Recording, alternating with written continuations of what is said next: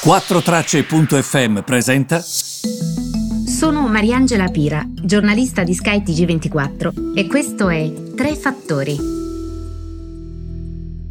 Buongiorno a tutti, benvenuti. Tre fattori dell'8 luglio. Eh, qui la situazione non è semplice per niente, eh, perché eh, per i listini americani eh, azionari eh, si tratta di calo importante, ma soprattutto per quelli europei, con Piazza Affari che a poco dalla fine della seduta cede quasi il 3%. Um, ehm, I maggiori eh, e principali indici americani sono in calo sulle preoccupazioni relative alla ripresa dal Covid-19. questo perché eh, il Giappone ha dichiarato uno stato di emergenza a Tokyo eh, per eh, le Olimpiadi che stanno arrivando e il paese intanto sta gestendo nuovi casi di Covid relativi alle varianti. Quindi gli indici sono un po' sicuramente spaventati da questo. Va detto che nella giornata di ieri avevano raggiunto nuovi livelli record.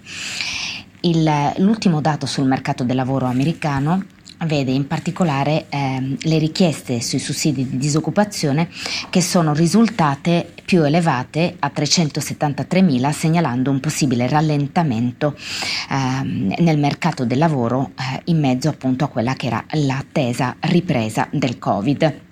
Gli economisti si aspettavano eh, di vedere 350.000 richieste di disoccupazione, mentre invece sono arrivate, ripeto, 373.000 richieste.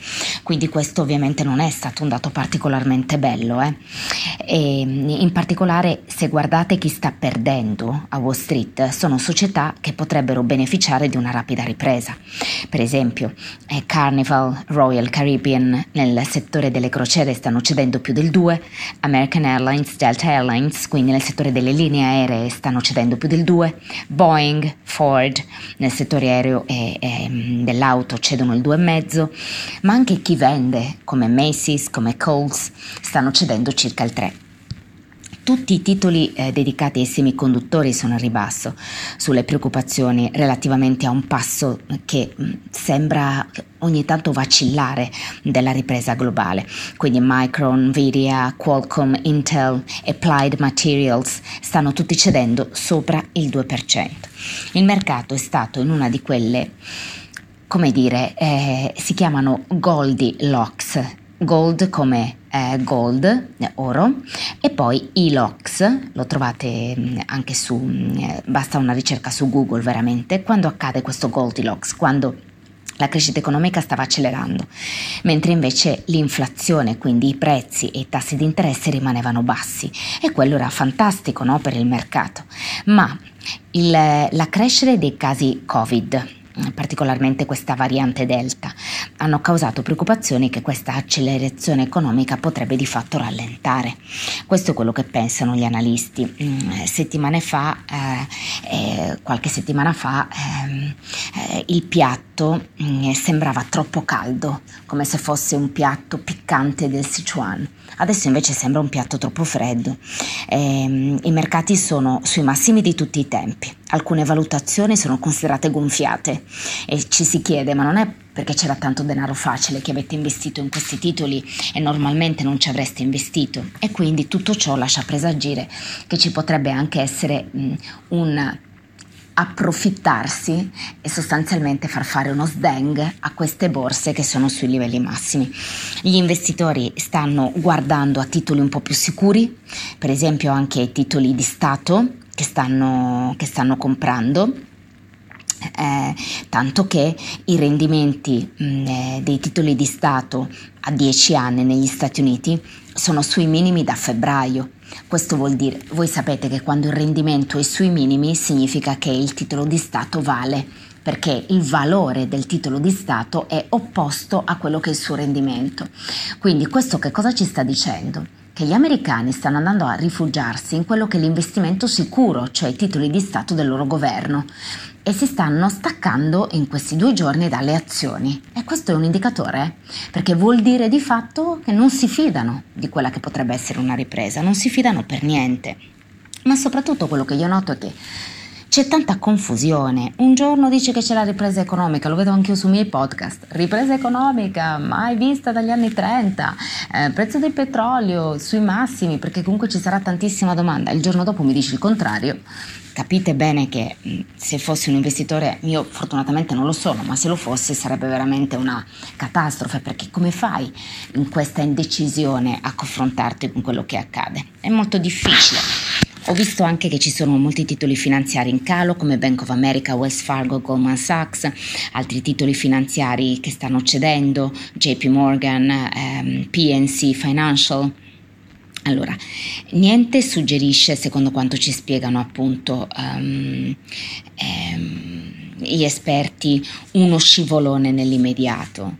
Eh, però um, se per esempio il rendimento dei titoli di Stato scendesse ancora, faccio un esempio, e significa, come vi dicevo, il contrario, cioè che il valore del titolo aumenta, questo è sempre stato molto difficile da comprendere. Un titolo di Stato ha un rendimento che è esattamente opposto rispetto al suo valore, però se volete ci potete arrivare con un ragionamento. Se io investo nel titolo di Stato tedesco, sto investendo in un qualcosa che vale che comunque non mi fa buttare i soldi dalla finestra, perché non fallirà mai la Germania, o almeno questo è quello che pensano gli investitori. Quindi il rendimento, l'interesse che mi paga la Germania è molto basso, perché mi stanno dicendo guarda che stai investendo in una roba fighissima, quindi perché io ti dovrei pagare un interesse alto? Ed è per questo che quando invece l'interesse appunto è basso, come negli Stati Uniti, significa che tutti gli investitori stanno comprando i titoli di Stato americani. Quindi il titolo di Stato si rafforza, vale tanto. Il suo tasso di interesse pagato agli investitori scende. Questo è quello che si sta verificando. Quindi se il tasso di interesse del titolo di Stato a 10 anni va sotto l'1,25 e il mercato dice questi stanno comprando tutti i titoli di Stato. Occhio, perché questo significa che ci si sta allontanando davvero tanto dalle azioni, quindi significa che gli obbligazionari pensano che ci possa essere un rallentamento dell'azionario a breve. Tra l'altro è buffo questo, perché sul mercato c'è sempre un po' questa idea che chi vende e compra le obbligazioni ne sappia di più ne sappia di più degli, di chi lo fa sulle azioni, perché è come se avessero una sorta di osservatorio nel lungo termine, che va creduto, che va visto, che va vissuto. Quindi questo è quello che succede oggi. Mercati in calo, preoccupa il Covid, alla fine se ci pensate, eh, tra l'altro siamo alla vigilia di una finale dove ci sarà il uh, mischione totale, 60.000 spettatori, mm, mi viene male solo a pensarci, cioè si poteva fare con gli spettatori, però non è che poi a un certo punto arriva il via liberi tutti dopo che ci avete fatto fare tante costrizioni, cioè, sarebbe ideale eh, una via di mezzo, no? Est modus in rebus alla fine però tante questa è la situazione. E, ehm, fatemi solo ricordare che le Olimpiadi estive in Giappone sono state già rimandate per un anno e sostanzialmente invece non avranno spettatori, lo ha riportato oggi Reuters, l'agenzia di stampa. Questo ovviamente segue lo stato di emergenza dichiarato da Tokyo eh, per cercare di... Eh, impedire che si crei una nuova ondata di infezioni Covid. Lo stato d'emergenza inizierà il 12 luglio fino al 22 agosto, mentre i giochi sono dal 23 luglio fino all'8 agosto. E, mm, ricordiamo che comunque eh, questo, mm, questo, bilancio di vittime da Covid continua ad aumentare e ha superato i 4 milioni ieri sera, lo avrete visto forse. Paesi come l'India, per esempio, eh, stanno combattendo contro delle varianti importanti e che rendono il Covid più trasmissibile sebbene va anche messo tutto in un contesto. In Inghilterra, come sapete, non ci sono ospedali pieni, le cose sono più gestibili, quindi significa che anche i vaccini hanno un loro effetto, no? Grazie per avermi seguito e noi ci ritroviamo domani.